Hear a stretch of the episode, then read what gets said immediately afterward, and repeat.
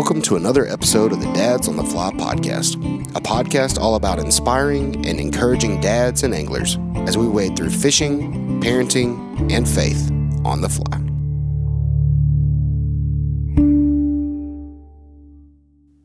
Coming up on episode 51 of the Dads on the Fly podcast, the dads interview Mr. Andrew McNeese from Bluffline Media.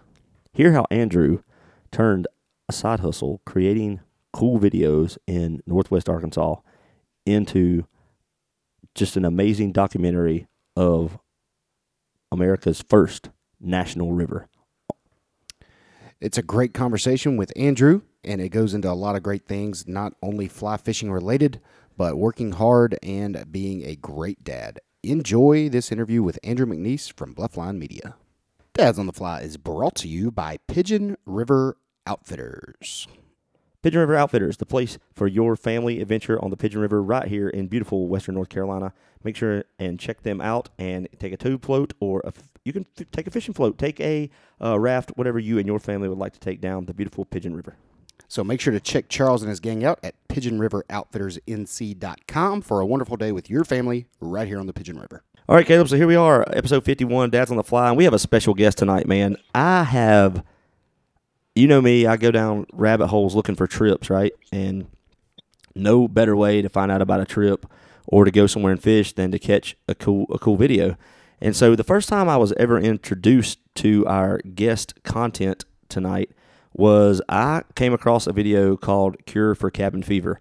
And if you want to check that out, folks, we'll put it in the show notes. And it is by Bluffline Media. And so tonight we have with us, I don't know his official title, he is the man behind Bluffline Media.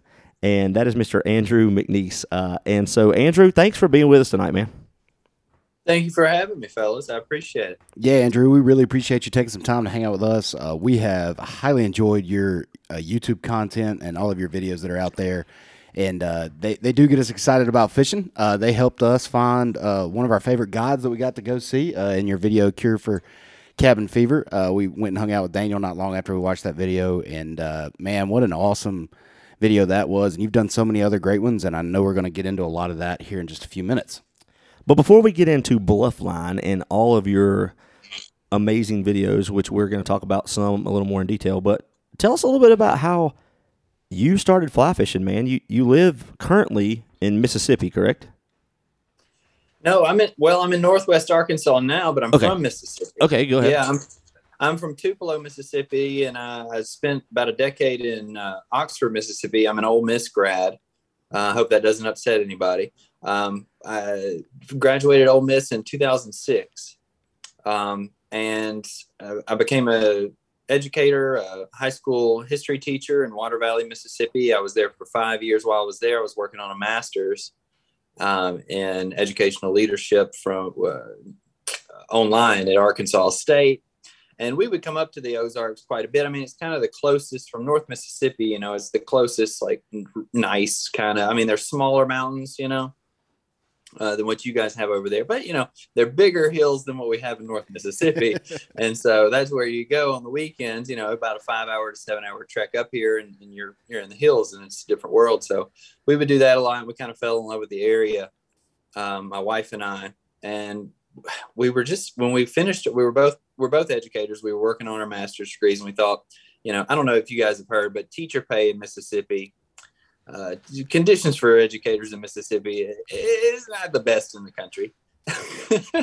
and uh, and I hate that for them. By the way, you know they're hemorrhaging uh, good teachers there, and that's that's a shame.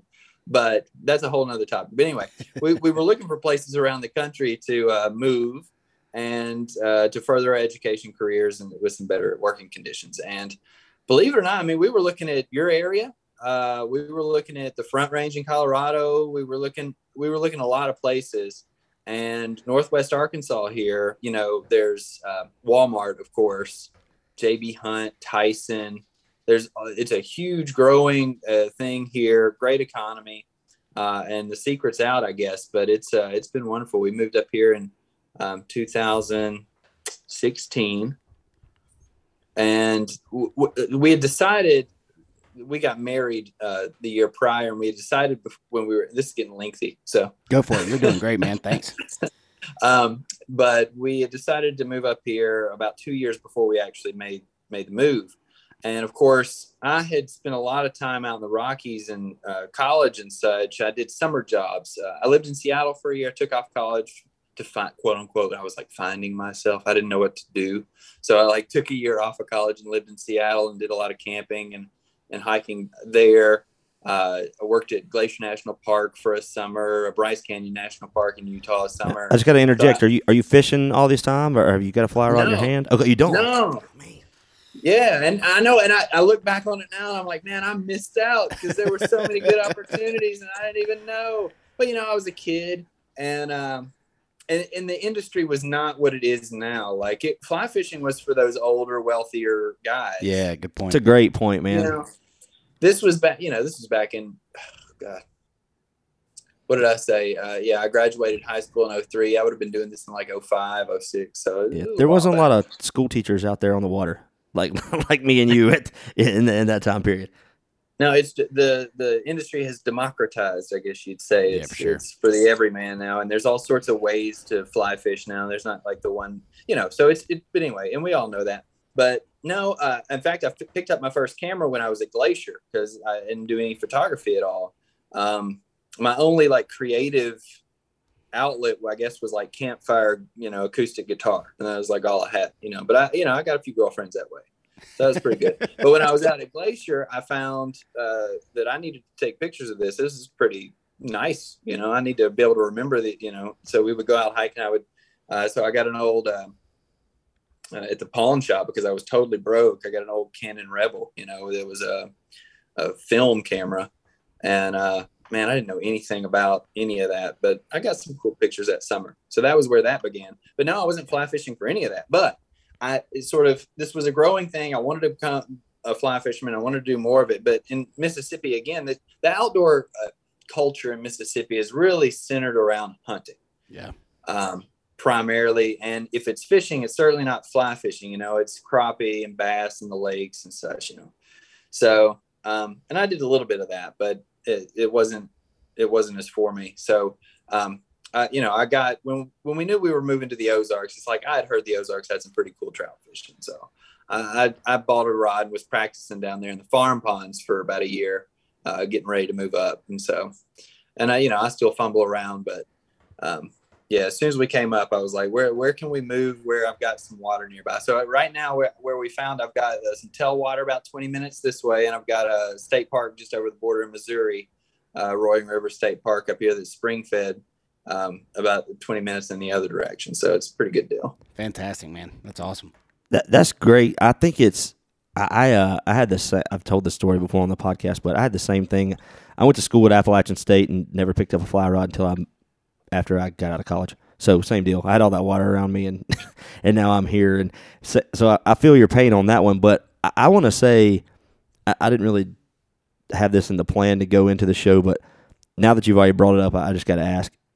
Just in watching your content, which we're going to go into, but the Ozarks are now on like I, I've just got to do a trip there. I mean, I know what you're saying about maybe it's not like our mountains, but man, from from your stuff and just and really your stuff is my only exposure to it. That place looks like just some amazing and different kinds of trout water. Like you have these different options. Um, Mm. so you obviously fell in love with it. Can you just speak for? I mean, you've done a whole series on it, but just speak for your love of the, of that area. Well, I say it's kind of like uh, the Black Hills is, you know, in South Dakota to the Rockies. We're sort of like that level to App- Appalachian. Yeah, I, you guys, uh, your highest peak, what is Mount Mitchell? Some is Yeah. there in North Carolina. Mhm. Yes, sir. like, Uh, what is it? Six six thousand feet, Something like a little that. Over six. So, uh, the highest we get here is still less than three. I think it's somewhere like to 2,800 feet, something like this. And you'd have to fact check me on that. Don't quote me on that. But, um, you know, so they're, and, and the, the Ozarks are a plateau. They're not, they don't rise out. They're, it's erosion over a really long period of time. And so it cuts down into these valleys. And so it's sort of, when you get to the top of the hill, it's, you can see like how it levels and then it all drops from there. So it's, just, it's, it's pretty different. And it's also more arid here than what you guys have over there. Yeah. Uh, we have road runners and cactus and you know, some of that kind of thing where you guys have those old spruce and uh, eastern hemlock, you know, and, and that is, man, that's really cool. Um, so it's, you know, it's different. Um, but it has that similar feel, you know, it's, it's sort of, it was very insular uh, over the generations. You know, people that came up into these he, hills. I mean, it's hard to farm. There's just the, you know the ground just new rocks. You know, and yeah. you know you can't till it up. So it's it, it, they were hunters. Uh, they hunted a lot of black bear to extinction here. I'm getting off into the history. Why am I doing? No, this is awesome. Keep going. um, but uh, but no. So it, it's it's it feels similar in a lot of ways, and even though it's not quite as grand in some ways, yes, we have a, a good variety of fly fishing. Um, we we don't have a lot of those like little streams where you guys go and you know tenkara out or uh, you know euro nymph out the uh, the brook trout. We do have some smaller streams like uh, Crane Creek in episode two. The, mostly what you see there are spring fed creeks. And for whatever reason, there are a lot more of those um, in Missouri, in the Missouri Ozarks. It's almost like as soon as you cross over the border, they just proliferate. Like, so we have in Arkansas the Spring River, um, and we have the Little Sugar Creek over here uh, in Bentonville where I teach.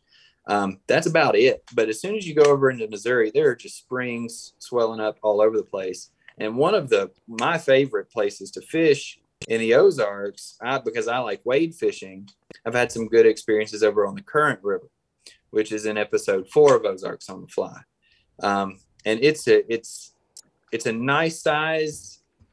It's pretty big for, for, a creek, you know. It's it comes through and it's it's easy to wade. Um, but man, it's got some it's got some massive trout in there. Wow. Um, a lot of creeks have a much smaller fish, uh, and then our tailwaters, you know. So um, really, the spring it, we, that, that's the big two. You know, we have the spring fed creek, and I, and I guess I'm just speaking for trout here because we have, of course, lots of other types of fishing. But yeah. for trout, which is mainly what what I do and what a lot of guys do, of course, is spring fed creeks in Missouri, and then the tailwaters. And for some whatever reason, I guess most of the tailwaters, except for most are on the White River, uh, that have the best trout populations, of course, and the below the dam in Branson, Missouri, which is kind of, Branson's a crazy town. You know, it's kind of like your Pigeon Forge or your uh, yeah uh, Gatlinburg area. Oh, yeah. Uh, so it's great for the family. So you take your family over, you know, and they enjoy that stuff, and you try to sneak off to go fish the tailwater. that's the way to do it. Yeah. Um, that's the one in Missouri, and really, and I'm I can't think of another solid Missouri tailwater. So yeah, the the rest are in, in Arkansas, and of course that's where the man, that's where the hogs are, and that's where all the guides are. So. All right, well let's talk about. I, I want to go back and break that down. You you mentioned some Ozark on the fly episodes, and I know some of our listeners may be completely new to your content. So I want to go back and just say, how did it go from getting a Rebel camera at a pawn shop, a Canon Rebel camera, to you producing and creating, and I know you write a lot of this stuff, and just the whole you're the whole man behind the show. Where where did Bluffline come from? Like, was it just one of those days where you're just sitting around and hey, I'm to do this, or did it over time? It's it's sort of uh, you know it's you talk to a lot of people and they have this similar uh, refrain. It's like uh, if you'd asked me 10 years ago, would I ever be making fly fishing films? I'd have told you you're crazy, you know? So, so um, this fella, uh, I was doing a photo shoot, which I just, I had just moved here and I just happened to be uh, invited along. A good photographer named Tanner Burge called me up. He was doing a photo shoot down on the Little Red River for a local apparel company named uh, Rock Monkey. And so I was just to tag along, just meeting some people, just having some fun. Um, and maybe he had seen a few fishy pictures I had posted or something. I don't know, but I was I was really green back then on all that. So, uh, but I met some fishing guys while I was down there that were a part of the shoot. One of them called me up, a guy named Ben Woodard, and he was trying to start up, a young guy, trying to start up a fly rod company here in Arkansas called Woodard Rod Co. Uh, and he wanted to make to sort of kick off the brand and get some attention. Uh, savvy idea. He wanted to make a documentary, hadn't been made before um, uh, showcasing fly fishing in Arkansas. So he wanted to call it Fly Fish Arkansas We were going to go to the White River, the Little Missouri down in the Ouachita Mountains in southern Arkansas, and the Little Red River, and hit those those three spots, uh, and sort of turn that into a documentary. So he called me up. Uh, we got along out on the shoot and said, "Hey, you want to make this documentary for me?" Um, I said, "You know, I, I've never made anything. I've never made a film. I'm a photographer and not a great one at that." And he's like, "Well, you know, I don't have a lot of money and I like your stuff and we got along, so let's let's do it." You know, and I asked, I told my wife, like, "This this guy wants me to make a film for him." It's like, um, but it's one of those things. It's like I figure I, it'll be decent. I guess you know, I feel like I could do it maybe um, you know, and w- falls apart, you know, I don't, so I get, anyway, sometimes in life you just need to say, yeah, you know? So I said, yeah. Uh, and don't go back and watch that. It's not very good, but, um, uh, so, uh, but after that, I had a blast doing it. Met a lot of great guys, uh, fishermen, guides, just just a great experience overall. Uh, and it was fun doing the premieres. We had a few premieres, and so I thought I can do better. You know, it's like, ah, it's my first go and this is just silliness. So let's get, let's hone the skills a little bit and have some more fun. And I thought, well, if I'm going to be doing more of this, I need to just make a little business out of it. Um, so there you go. And so in 2018, uh, I wanted to sort of continue and I guess in my mind, sort of do it the right way. Like if mm-hmm. I could do uh, Fly Fish Arkansas again, what would it be like? And how could I maybe flesh the story out and make it a more cohesive or uh, not cohesive, but uh, more all encompassing. I can't think of the word I'm, I'm looking for, but um, yeah, uh, just a, a more thorough uh, look at, at fly fishing in the Ozarks. And so that's how Ozarks on the Fly got kicked up. So, so let's just talk about Ozarks on the Fly because because you brought it up, and I just I love that series so much because it tells and guys, you got to go check it out on YouTube. It's, it's Bluffline Media. We'll, we'll give your all you let you give you all your links and stuff here in a minute. But if you'll go to Ozarks on the Fly, it it tells a story of it, it tells different stories. Like you talked about different rivers earlier as you were throwing out some episodes, but it, it tells these different stories of people. Um, like the the man um the, the, episode one the home waters episode where he he's on this farm that he you know has been on for for years and, and that guy seems really cool and he's fishing you know that I think he's in a little canoe on like his farm and just a cool episode. And then my favorite episode, um, I think it's volume volume six, uh, Wild and Scenic. Um, I don't know if it's just because the brother connect or like you know me and my brother fishing. It's like I could see us doing that trip. Um, you know, in that. And so what I want to ask you is, do you do you seek these people out for that series? Did you say, hey, I know about these people, or did you do a lot of research to find them and then you kind of scripted and wrote that? Like i'm totally new to it. I i tried to make one video. It was horrible. That's why we do a podcast now.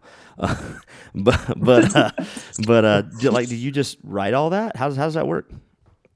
Uh well i don't write anything. I met a lot of those guys uh while i was out doing flyfish arkansas. Hmm. uh josh trammell the guy in the first one we went out and uh, filmed a lot for flyfish arkansas. And so um I, you know, they just they ended up being buddies, you know, fishing buddies, and they, you know, you meet up, uh, you meet these guys on Instagram and Facebook and stuff, and the and the groups and different things like that. And it's like, hey, you know, I'm looking for this next episode to have more variety. I'd really like to do some maybe maybe an overnight float like you saw in uh, episode six. Well, who who would be best for that? Well, I had met uh, those brothers doing Fly Fish Arkansas and I, you know, you follow them and you see what they're up to, and like those guys do that all the time. So it was just me sort of tagging along. Um, the, beforehand, we always talk on the phone, and it's like, okay, well, how can we make this a story? And you don't need much for the story. It's like you just need a loose, like, okay, what is this about other than fishing? Because a lot of it is just going to be about fishing. Um, so yeah, you know, what is it like to be a, just a kind of a simple farmer, you know, out in the country out there uh, and have the and raise a family, you know, is God fearing, simple way of life, you know? Yeah. Um, yeah. and, and, you know, let's get a feel for that in the film. Uh, and that's really all you need. And so where's the little creek, you know, down the road that you go to if you want to take your boy out in the afternoon and you're not trying to do some big trip? Well, let's, let's hit that up, you know? Um, and and those boys they float all the time with volume four we ended up with uh, grady powell who's he's now the host of uh, Forged in Fire on Netflix. I mean, this guy, uh, that was just luck. We landed on that guy, and um, he was a Green Beret, and it's like, well, he didn't really have PTSD, but you know, we got to make a story, so figure it out. You know, it's like, well, you know, why why do you like fly fishing? Well, it's you know, being in combat, you you have a lot of highs, you have a lot of lows. You know, it's intense, and then there's these, you know, it's it's a lot of waiting and calm, and then there's these intense moments, and and fly fishing sort of resembles that in a way. Mm, and so you wow. know, you just find you just figure it out. Um, but you don't need a lot for a story. You just have to, uh, you know, and that's. But no, I've never written anything down. It's just like um, but well, and another part of it is I don't do narration. You know, I let them. I just interview them, and that if you let them talk enough, and you ask them enough questions, and you kind of, you know, you can piece it together after that. I mean, it's kind of like you know, you said something about uh, meeting people on Instagram. It's kind of like eventually this guy keeps messaging me on Instagram called Dads on the Fly, and, and you're finally like, what are these dudes doing? Hey, maybe I'll go be on their podcast. but exactly. after, and you never know, I could be over there filming with you guys two or three years from now. It's just that's kind of how it was gone. Well, and that's the deal with Daniel over in Georgia. Um, he just so he was in. He's a fly. Uh, he's a Moonshine Rods ambassador. Yeah. Moonshine Rods saw the films and hopped on and was sending me rods, and so we were both kind of affiliated with Moonshine uh, the Landon, uh, the fellow that's in that one from New York. Well, yep. that became the story because it's like, well, okay, well, how can we make this a story? Well, Landon can't fish right now. Yeah. So he's coming down to fish down south, and and let's try to promote winter. You know, folks for folks up north. Let's try to convince them to come down here uh, to fish with us to help the guide service. So it's just a big ad, really. yeah. Well, go ahead. I, I just think it's really cool though, because the way you do all of those, we talk about this a lot with us, you know, fly fishing is great. We love fishing and all, but a lot of a lot of the fly fishing videos that are out there are just. I think we were talking about this off air a little bit. They're just dudes catching fish over and over again, and that's cool. And like, if you're wanting to see a specific river and maybe learn a little bit about that river, that's great. But I, I do love that about your videos, the stories that you tell, the people that you meet, the the, the characters that you kind of get to, to, get to experience. I think is really great. But you can tell, and I didn't know this before talking to you on the phone the other day, but now it makes perfect sense that you're a history teacher because you bring out so much of the history of those rivers, like the whichever volume is on the uh, on the White River. And, and, I remember that little intro to it about how it talks about the you know you've got somebody reading or, or, or reading there about the history of the first settlers that came in that river and scattered the deer and all that, and then like so like as a history guy, I'm locked in before there's even a yeah. fish in the video. Like I'm just like I'm, I'm, I'm all in before we ever meet a guide or before we ever see a fish. And to be able to do that in what you also said off air in saturated kind of more content now than I think has ever been in the fly fishing industry is a big kudos to you. And then I think it's even awesome that you say you just kind of make it happen because that's kind of what we try to do with this podcast. just, we kind of just make well, it happen on the fly. So it's kind of awesome that you say that. Well, I'm not, and I'm not just trying to be humble or, you know, I mean, it's, you're right. I mean, being a uh, history teacher, you're you're trying to keep the kids engaged, which is difficult for teenagers, especially today when you're competing with social media and everything. And so you've got to be on in the classroom. You got to act, you got to keep them going, and you're telling a story. That's all history is, telling a good story. Mm. So I've been doing that for years now, and I guess part of that makes this easier for me. Um, well, and I guess it's not it's not all as easy as I, I say, you know. So um, for that episode, I think that was episode five on the White River, or no, that was the North Fork River. Okay, so the North Fork of the White episode. I went over and we fished with Brad Smith on the tailwater here in Arkansas, and the whole episode was going to be about the Bonneville cutthroat trout that had been introduced with the Vibert Box system by uh, uh, Dave Whitlock, you know, who designed that back in the 70s and who's responsible for the brown trout introduction, the wild brown trout uh, here in the Ozarks. Well, and that, and by the way, that Vibert egg box, you guys may know this is used all over now to introduce uh, new species of fish. Well, I've decided I'm never going to try to make another film where we are, it's going after a target species. Okay. Um, because we fish hard, y'all. We fished hard for like a week and uh, he was uh, he was getting uh, tired of me. I was putting the, the, poor Brad to work, but um, we never caught one. and he just we just knew we were going to catch one, and um, and apparently they haven't actually done very well. We don't know that they're they're going to make it. You know, it was a good shot, and people were catching them for a minute, but they've kind of drifted off. So, um, but we were catching these huge brown trout, biggest fish of the whole series, and we were like cussing when we kept bringing this huge brown trout because it's not a cutthroat, which is just ridiculous, you know. So and so, but then I'm like, well, I don't have a story now because that was the whole thing, and we had interviewed about the Bonneville and all Yeah. this, you know. so I came home and I just didn't know what to do, and I sat on that footage for quite a long time, and I said, well, you know, let's do the tell. We already shot at the Tailwater. Let's go do up in Missouri, and then we've got two states. We've got the same river, but two very different situations. We've got two different seasons, and we'll just call it a tell of two rivers. And so that that came later because I didn't know what to do. that was kind of that that episode has that's actually my most viewed episode, um, which is exciting. But uh, that is the braggetiest thrown together story. That's the way it usually Um, goes, right? it's crazy, but we call it big fish. So Yeah, that's probably what reins everybody in. They see those big brown trout, and uh, it's pretty exciting. mm, yeah, Well, uh, your newest film is uh, is out now, which we're really excited about. We've had a check chance to check it out. Uh, it's called Undammed, and it's the story of the Buffalo River. And man, I got to tell you that it's an it's another great story. It's an I love all the different characters that you introduce into that uh, to really tell the story. And it's so funny. I feel like the main character in that story is the river and the river system, and you're telling the story of it throughout the entire. Uh, it's kind of life cycle becoming a. Is it a national? Is a national uh, park or national river? How does how does that work? I can't really remember.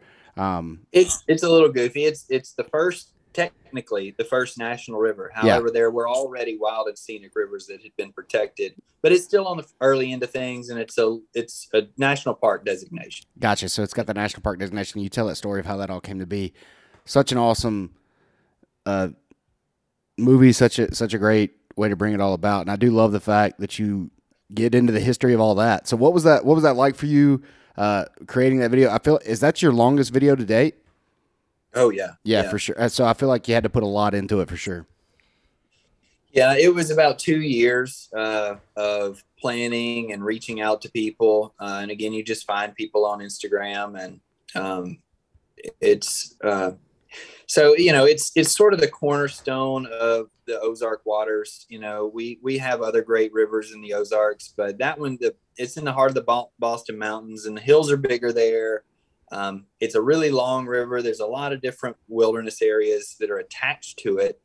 Um, and it was just and that was actually going to be the 10th i was going to make 10 ozarks on the fly and uh, that was going to be the 10th sort of finale episode doing the smallies there on the, the buffalo and they're not the biggest smallmouth it's it's not the best fishery in the ozarks but it's Hmm. just it's it's the quintessential river and so it, it needs to be done i have a buddy uh, that's a photographer that's helped me out on a number of projects and uh, he li- he lives on the Buffalo uh, on the Upper Buffalo and does a lot of the uh, or I guess he does all of the media for the Buffalo Outdoor Center there on the Upper River. And you know the uh, the Upper Buffalo River, the valleys through there and the trails and the, all that, it really does remind me probably more of Appalachia than than anything else in the Ozarks.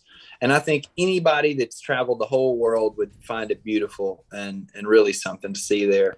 You know, it might not be as grand, like I say, but uh, you know, hey, they've got a herd of elk down there in the field, so that's cool.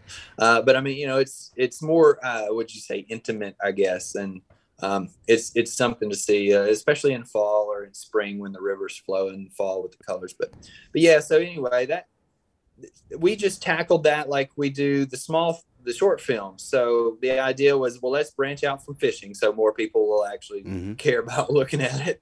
Um, and so we tried to think of all the different uh, recreational outdoor activities people do in and around the buffalo, and we wanted to touch on all of them. And so each of them is sort of like a three minute, just as if we were doing an Ozark on the fly, just interview that person, show them, showcase them doing what they do, uh, and then, you know, ask them all comparable questions while, you know, so that we can tie it all together.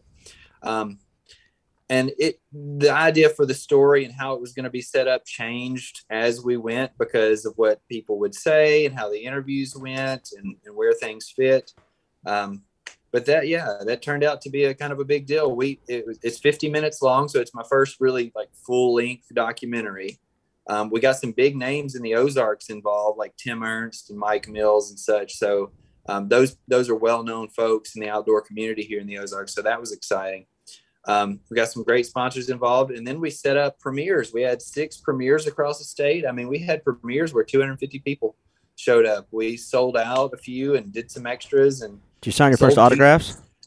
So, signed autographs and took pictures and kissed babies. you know, it was it was kind of crazy. Um, yeah. But you know, people love the river, and I we I'm proud of it. I think we did it justice, and people are excited to see it because you know that's where they go. That's where they have childhood memories, and they take their kids now and all that. And um, so it was exciting to be able to do that. Um, it was quite an endeavor uh, at the end of it, you know, it's like I don't think I'll ever try a film that big again. But mm. who hmm. knows? Maybe in a year it'll wear off, and I'll want to get back at it. Um, but it, it's it's awesome. Yeah. So we've got it on Vimeo right now for rent. We're actually have fifty percent off right now. Probably not at the time this airs.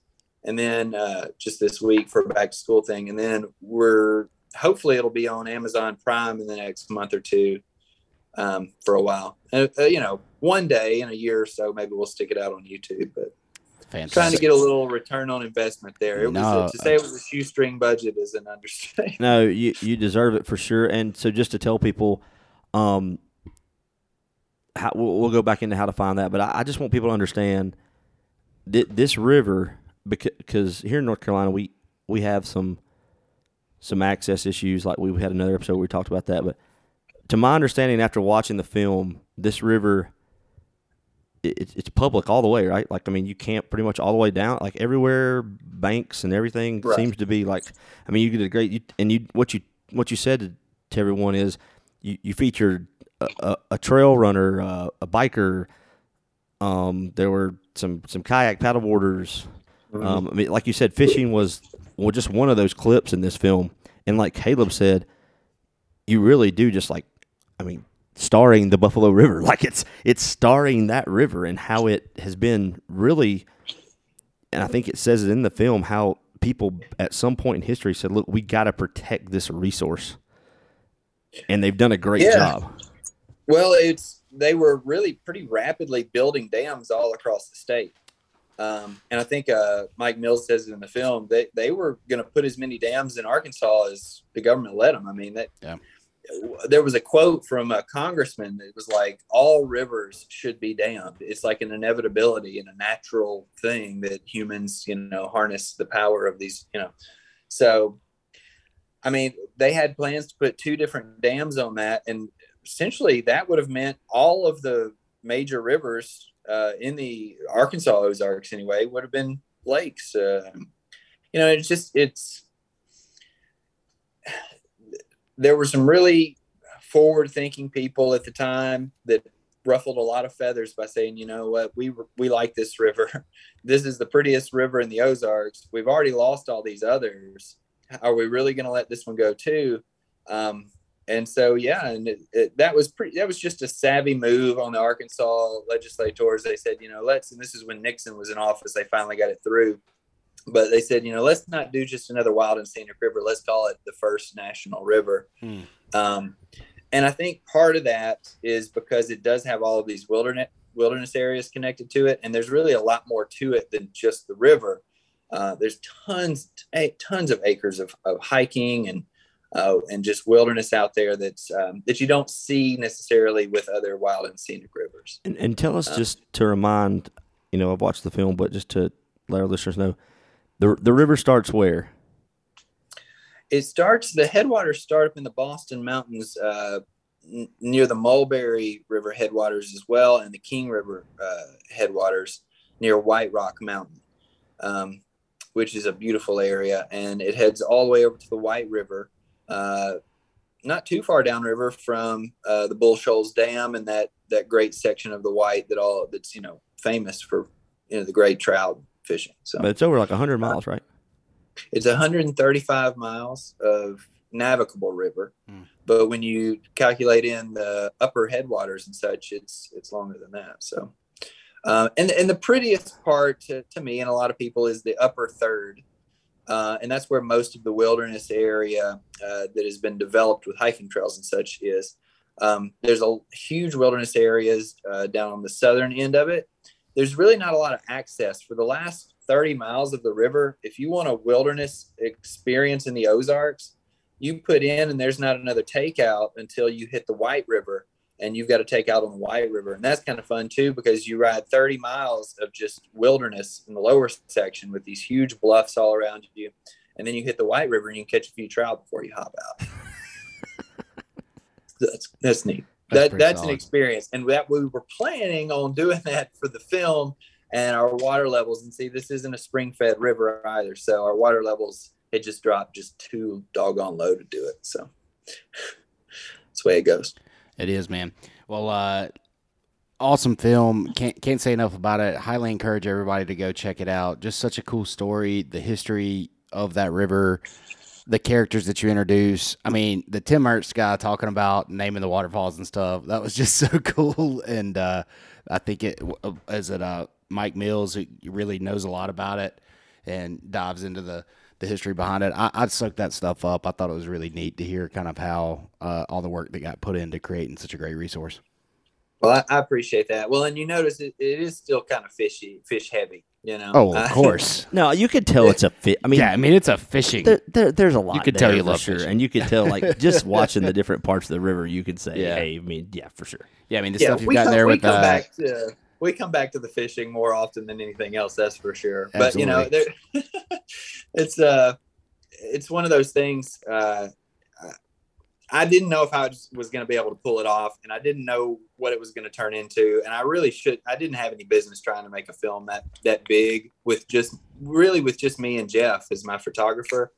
And we're shooting on running gun, like uh, you know, Fuji cameras, just DSLR cameras uh the audio on this podcast is uh, you know more about audio than i do so it's like we were just i, I would say winging it but not far from that and um but it's sort of just like a simplified formula. And i i think it looks pretty clean. You know we we, we didn't shoot it in 4k um you just get the right people. And i found that a, a lot of filmmakers and i know you were saying that uh, you tried to make a film and it didn't go well for you there but uh, get out and do it again because uh, guy, guys they get hung up on on silly things and then they won't do it. Um, and I, I do not have the best equipment i just there's some stupid brain block or something. I'm like oh, let's give it a shot anyway. Um, and it's uh, it's doable. I think a lot of guys won't do this sort of thing because they're like well i don't have the best cameras or i've never flown a drone before or you know whatever. But it's the barrier to entry for something like this is almost you know non-existent if you're just willing to get out and do it and really most 90% of it is just being there to, to get the shot if you if you get out there and you're in the elements you've got a camera in your hand well you know t- get, get the shot and you're good Well, I just want to before we go to a, a, a little break here, I want to let everybody know. Um, you said that it's going to be on it's on Vimeo now, correct? Will it will it stay on. Vimeo until it goes to Prime? uh it hopefully um and i'm still waiting to to get some final word on this from uh, amazon uh, you, i'm not pr- a high priority as you can imagine Come on, Um, Bezos, get with it. You should be like right up there with all of it. but i'm waiting on bezos I know. phone I'm call, sure you got his email, right? So- so um, when I hear back from them, I'll know more there. Hopefully, it will be able to sit in both locations. But if you uh, if you go to your website, I'm sure it'll have all the details there, correct? Yes. Oh yeah. Blufflinemedia.com. Uh, it's got everything you need to know. Sounds great. We'll make sure to link it all in the show notes with this episode as well. Well, we're going to take a uh, short ba- short break with Mr. Andrew McNeese from Bluffline Media, and we will be right back.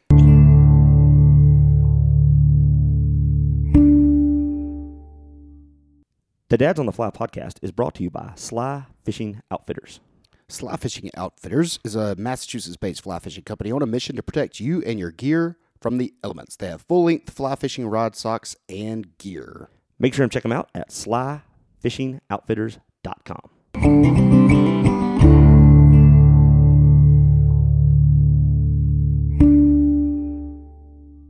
with Mr. Andrew from Bluffline Media in North Arkansas. North, which way? North, Northwest. North Northwest Arkansas. Don't you Uh, teach geography? I know my geography should be better as a history teacher. That's sad. But uh, so here's a man who, as you said, you you make all these films and you're really the guy. You don't have like a staff or anything. And so I just had a curious question.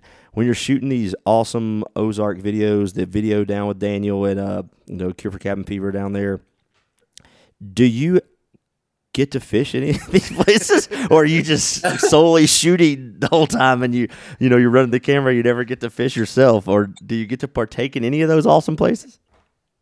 So that's what a thoughtful question. Thank you for considering. my- I- I feel like you should get fishing I to. uh, well, the, the truth of the matter is, no, I really don't. Um, and that's it, it- that comes up every now and then. The guys that are in the film, the guys that are fishing, uh, they're like, "Hey, you, you gonna pick up a rod? You know, stop worrying about the filming so much." Or what? They kind of start feeling bad for me after a while because they're catching all the fish. Well, the way I kind of feel about it is, um, I, so think of it this way: they they catch the fish technically, right, and they're the one bringing it in, but I'm catching the shot of them catching the fish. I get to be there for the fish. Um, once they get it in, I've got to get some hopefully decent clips of it, uh, and uh, uh, in a very short amount of time, and then us get it back in the water, you know, safe and healthy, all that. So it's uh, it's heightened. Uh, everything's heightened. The adrenaline's running. It's all the same. In fact, I would say even more so because it's not just catching a fish and, and releasing it, maybe taking a snap. Like it, we're doing this for a film, and so um, it's as fun, if not more fun, to to film it than it is to actually catch the fish. And like when I go, like say I want to go fishing, I go down here to the tailwater down the road. Um, I don't take the camera out. I don't take pictures or anything. Like I just let the fish go because I don't want like if I go fishing, I don't want to have anything, anything to do with a camera at all. So yeah, yeah, I, I've been there and thought, man, I really like to catch one of those. Uh, but you know, it, it has happened a few times, but most of the time, but, but I haven't thought about it that way. You are in a high pressure. Got to get this shot. Oh, we landed the big one, or oh, we landed this fish, or that hole we thought was going to get us an eat did, and uh, now the Yeah, pressure's yeah. on to to make the clip. Um, so well, and it, the fish, the fish don't know I'm filming. Yeah, exactly. Yeah, that's what I was just saying. Yeah.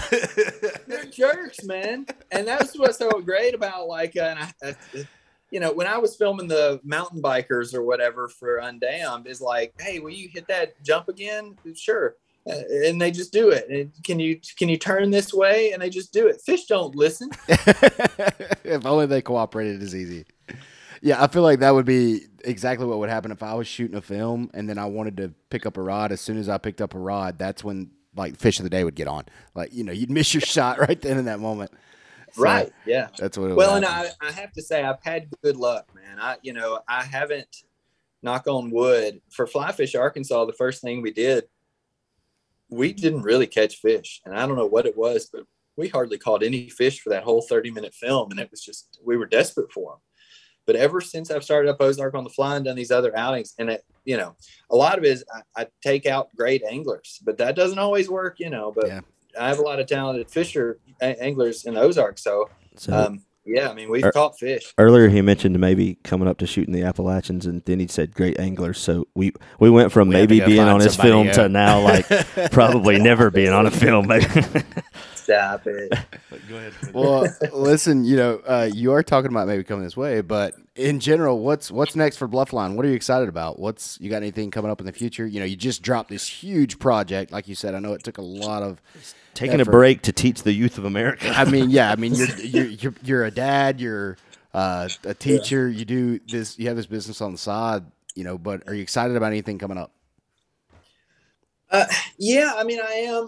It's one of those things. I try not to get too enthusiastic or excited about it because I want to be. I want to be tepid about it because, you know, yes, okay. I don't. I don't explicitly like say this a lot, but you know, there is that thought in the back of my mind. Well, what if Bluffline were to keep growing and I could do it full time and have a crew and and um and and make it a life, you know, a career.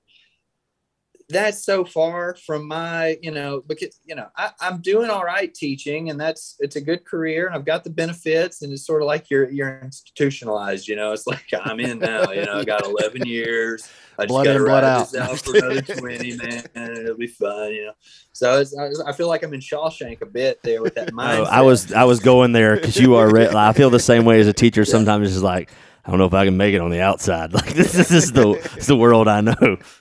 Well, and I'm not a spring chicken anymore, you know, and, and every year I teach, I'm getting older and they're staying the same age to, to quote uh, Matthew McConaughey. But, uh, that, you know, I understand them less every year. I, the cult, like culturally, we're becoming more and more different. And um, so it's harder to connect with the students in some ways. And I also don't have the energy I used to as a, as a really young teacher, you know and you see those old teachers that have been doing it for like 25 years and they're just kind of like kind of look dead inside you know? They kind of stroll the halls dragging their feet you know just kind of staring off you know in the distance. It's the life they could have had or something. I don't want to be that guy but um, but i do love teaching. Saying having said that i do love my job. I do you know there's this really altruistic intrinsic motivation I feel with it. I get to go in and educate and spend time with young people, and they're so full of of life and potential, and you know, blah, yada yada yada. I mean, pretty mu- pretty much what you're saying is what all teachers that listen to this and me included. You just found a really good side hustle because all of us teachers have to have one, and you found one that you're passionate about, and now it's going places, and which is awesome for you. And uh, and, It, it's neat, and we It's love to see it. So, as Caleb said, you know, not dropping your next project, but obviously you're No. wanting to keep growing, and you're wanting to hopefully do some other things. Right. Well, uh, so I haven't dropped uh, dropped any of it yet, but I went to the Bahamas uh, with uh, Gills Fly Fishing International a company uh, does guided trips out of Toronto in uh, June. We spent a week down there in, on Andros Island bone fishing, and so I've got Oh, some man. stuff coming out from that. Um, I would like to do more of those just family travel videos, like I did recently, and do it like do it the right way. You know, um, have some dialogue, have some interview, kind of like I do the other stuff because I mean I like to travel. People like those. I've recently bought a off-road teardrop uh, camper, uh, and when Liam, my son who just turned two, gets a little older, we're going to be going out in it more. And so, um, not overlanding video necessarily, but you know a little bit of that. No, but let's Um, talk about that because you brought that up, and I think it. I think that's something that we can all learn. Um, in this episode, we always try to, you know, one of our things we try to do here at Dads on the Fly is just inspire and encourage dads. And here you are, a successful filmmaker, a guy who has realized he knows what he's doing now that you've done this. And the most recent thing you dropped is like a ten minute clip, uh, a ten minute little little mini film of, of you and your family on vacation. And so you took something that you're passionate about, you took something you're good at, um, and and you brought it into your home, and it, it's real, real, and it's cool. I, I liked watching it the other day. I checked it out, and just seeing that, and so I think I don't, I don't know how you feel about it, but I thought maybe you probably didn't do that for millions of views. You did it more for like, wow, I'll have this of my kid when he's two, when, when he's sixteen, Oh, yeah. um, Oh, yeah. and I and I'll have that always, and, and that that's really cool that you took what you're passionate about. And I think as dads, we can we can all say, you know, whether you're passionate about music or art or you know whatever it is that you do, Mhm. share that with your kids, and and you did that through that little film. Yeah, as, as dads, uh, you know, I think we have a lot of responsibilities to our children, and uh, you know, so I, there's this sort of, I want to promote, you know, being outdoors and, and traveling and all that sort of stuff with him, but I, I was also kind of, I sort of decided last minute to to film. You know, I knew I'd take a few pictures. Uh, we went on a trip last summer. I didn't even hardly pick up the camera because I just wanted to enjoy the trip. Yeah. And you don't want to, you know, when you're a photographer and you're out there and you're in an experience, there's a great sunset and you're with people you love, you almost don't want to pick up the camera because it sort of takes you out of it, especially because you can get angry because maybe some condition isn't working for the picture. When if you just set the camera down and just soak it in, you know, you'd be actually living your life. And then there's the other component. Well, did I want to film because I'm putting my child and my wife, like my immediate, my most important things in my life out there on the internet, right? For any goon to watch, and like, am I exploiting my family for, you know? And it's just, I don't know, there's this weird thing there, and I don't want my son to be a narcissist. You know, I don't want him to be like, oh, I'm a YouTube star, you know, or you know, stupid like that He's a YouTuber You know. two, man. yeah, he starts walking around like that. It's- it's Smack him. That's how you're going to pay for your retirement. My kid, the YouTuber. yeah. I, I, I don't want him Yeah. to be on screens, you I know, understand that. and so so it's I don't know, you know, but it's but yeah, it I think of it sort of this way. It's the modern, and I justify it to myself this way too because I do I still have some of those concerns, and I even have those concerns with the fishing videos too because you're putting out there places that people love to go and not the whole world knows about and you might be bringing more attention to something and thus putting more pressure on it. And so it you go back and forth with that you know. Um, but we live in the, the age of the internet you know when i was a kid when you guys were kids you'd have a birthday party and your parents would put the big camcorder up on their shoulder have put plop a vhs in the thing and video it um, and then you'd go back and watch it you know never or you know a couple of times maybe a few years down the road i mean that's kind of what i'm doing to for, to me Yeah. um, and and i i'm not I want to do a good job though too, just because I want to challenge myself to film things well. But that just brought up a great memory of, of when we were on vacation once with mom and dad when we were kids, and we had one of those camcorders. We were up here in the mountains. Oh, like yeah, we didn't yeah, live yeah. here, but we were up here in the mountains. We lived in South Carolina then, and we've got our cell phone um, filming us at like Sliding Rock and a bunch of waterfalls. And I don't even think I think it was on one of those discs that don't even work in things now because Yeah, we had it's like, like, the one of the little like the little. VHS that was. mini disc. Yeah, little mini disc. That's it, man. You need But- to find it; they still work. You but- just set it inside. but the just a- DVD. Imagine if we had like YouTube then, or if we would have been able to put. So No- that, nobody would want to watch that. No, Yeah. but we would have, but we would have it to access better Yeah. when we were sitting around sure, at Christmas or whatever to look at this stupid video of me when I was twelve to my Yeah. kids that are now twelve or Yeah. you know coming to be twelve. Look what Daddy used to. This is how Daddy swam in the waterfall. So yeah. Yeah. it's I totally get what you're doing, and it's I think it's a great point. Like you kind of wrestle with yourself with it, but I understand what you're saying, and and I and I feel it from all sides. You don't want you know your most precious people in your life to necessarily be out there for everybody. But man, it it was cool. And if you go on Bluffline's uh, YouTube page, you can see the, the newest video. It's a cool little clip, and you obviously got great footage, man. All your stuff's got great footage. So Well, uh, and thanks it's for like doing I. I mean, I'm enjoying what I'm doing. Sorry, and it's uh it was a lot of work to film Undammed. You know, 15 minute thing. I was down in the man cave editing for hours and hours and hours, and that took me away from my family. Liam's getting to a point now at two where he's he's a, getting to be a lot of fun. You know, uh, he's doing more and he's trying to talk more and all this, and so I want to be there for that. I don't want to be down here editing all the time. Um, and so, like, how can I incorporate my hobby and my family together and still keep this going?